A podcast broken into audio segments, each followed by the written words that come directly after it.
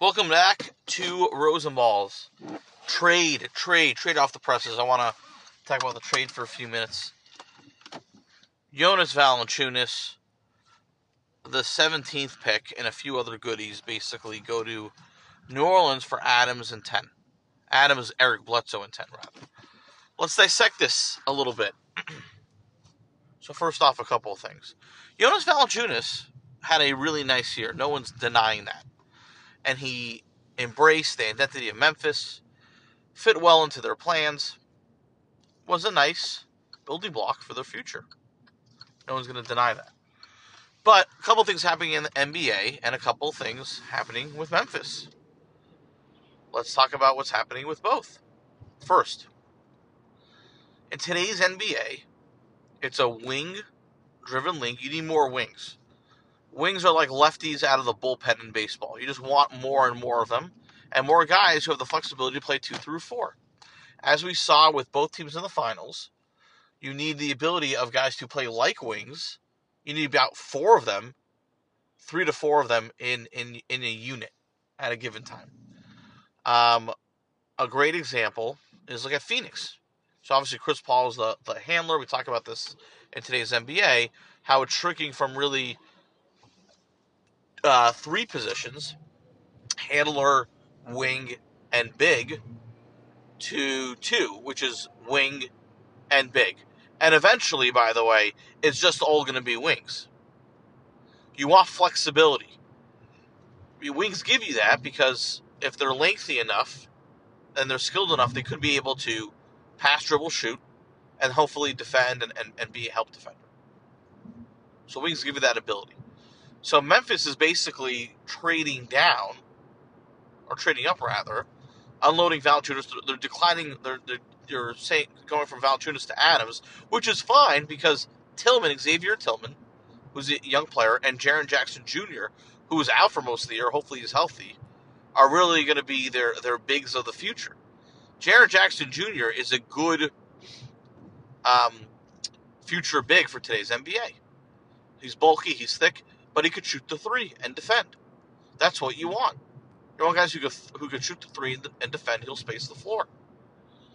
So, going from Valanciunas to Adams, not not a killer. You're basically getting a similar guy to Valanciunas. It's kind of it's kind of funny. They're kind of, you know, the Australian version and the and the Serbian version of each other. Really, really similar players, just in terms of how they play, their style, their demeanor, etc., etc. I think Adams will be fully embraced in Memphis. So they're getting, uh, you know, at least similar players. But again, if they want Jackson getting more minutes, Tillman getting more minutes, they don't need a guy like Valanciunas doing that, right? You don't need to be spending and, and getting this asset if you really only need it for, let's say, 20 to 25 minutes a night. Adams is perfect in that scenario. but again, the most important thing is is you're moving up in the draft. So the difference between 17 and 10 in this draft is, is quite critical. Uh, I've said this before. This draft has a couple of tiers, as any draft does. Um, I would say Cunningham is on a tier of his own. Green, Mobley in some order, and and Suggs, two, three, four. I put them in the same tier. People are separating Suggs from that tier. I still don't know a lot about Green. Uh, Suggs to me is a safer pick. He's kind of like a Kyle Lowry pick. He's a different player than Kyle Lowry. I, I acknowledge that. Just saying, you're going to get that level of point guard. He'll make maybe a few All Star teams, but it'll be like a nice third guy on a contending team, just like he was on Toronto. Um, and that's a great haul to get for the third or fourth pick in any draft. Green, Green's got the biggest, uh, you know, gap between ceiling and and basement, basically, and floor rather, uh, for for him because we don't know what his shot's going to look like. He could drive and get to the rim and everything like that. But depending on his shot, it's a, diff- it's a difference between, you know, Tyreke Evans and James Harden. Remember, Evans won Rookie of the Year. Everyone was really excited. Um, and it didn't really follow up. His shot net was never there. So obviously, like this is this is I hate when people are like, "Oh, the NBA is just shooting." I mean, the the historical remnants of the game is shooting a basketball into a peach basket. Of course, you need to shoot. It's like in baseball. It's like, well, the guy is great, but uh, you know, he can't throw. Baseball right now is just about throwing. Well, duh, you're throwing a baseball around. or it's just about hitting. Usually, guys to hit like it's ridiculous. Like you're just focused on hitting too much. Of course you are. I'd say you score runs. Stupidest thing I've ever heard. Of course you need shooting. You need to put a ball in a basket. It's not that it's not that complicated. God's sake. Golfer, yeah, just focus on getting the ball in the putt. But he's really good at this. You know, his swing is great. Oh my God. Of course you need to shoot. So yeah, if it, if it, if green shot isn't good enough, that that can mean more of a Tyreke Evans like career. So that's a scare some people picking up, but again, you got to take that risk in the draft. Evan Mobley, people are throwing AD's name around. Look, if, if there's a remnants of AD, you take it. But again, it's also about scarcity of resources. So as we said, if in a given unit you need three to four wings, I mean on a team you need eight wings, you know, three handlers, three bigs, let's say, 14 players. So obviously you need a higher proportion of wings. You got to keep drafting wings when possible. Like try to keep improving your wings. It's like outfielders, but even more so. It's a higher percentage. So again, if if Memphis has a shot to move up in a draft and get the third tier of players as we didn't even mention, so after Suggs, it really goes five through thirteen.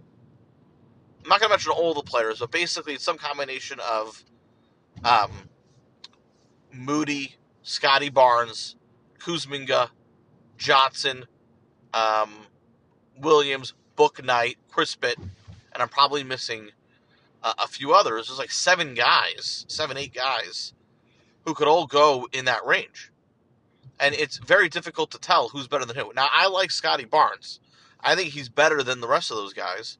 Fit may not be there, but the, he's definitely better than the rest of those guys.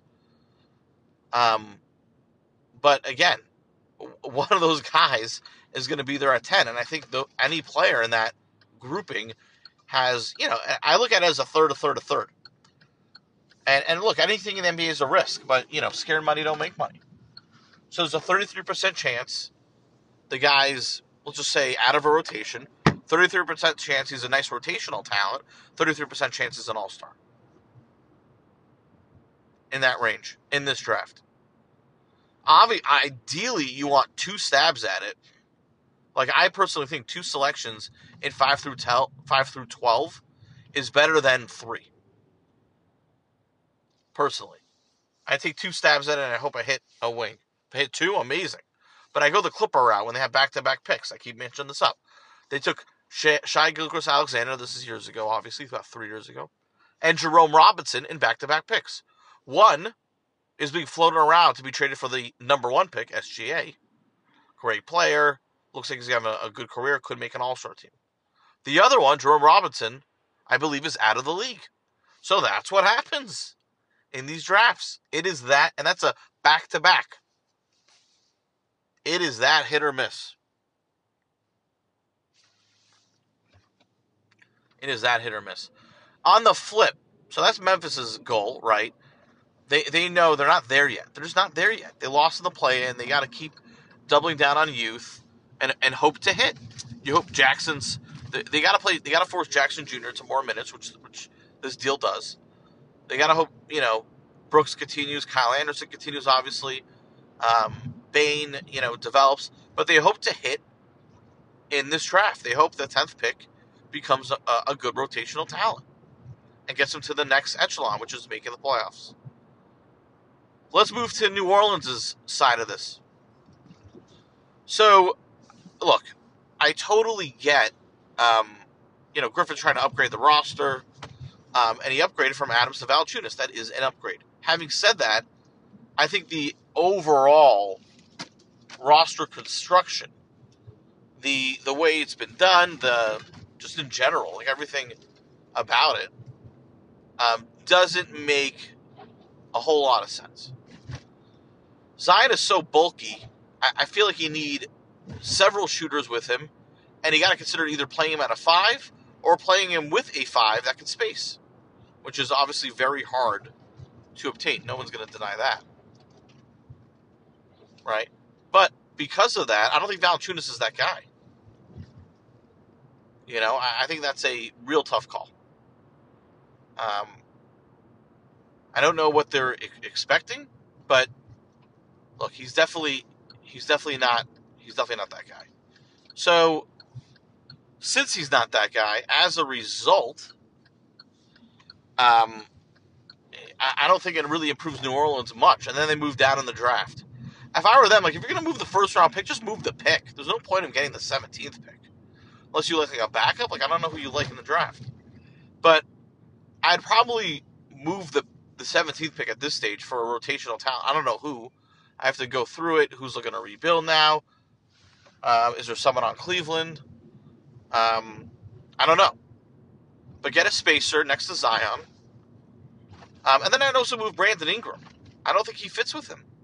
And I think you have to get a two for one with Ingram. I think you have to get two spacers. I would look at some some deal involving McCollum and Covington. It's probably an overpay for Portland. But that's the kind of move I make. All right, everybody. Have a great day. Let's see what else happens on the flip it flip.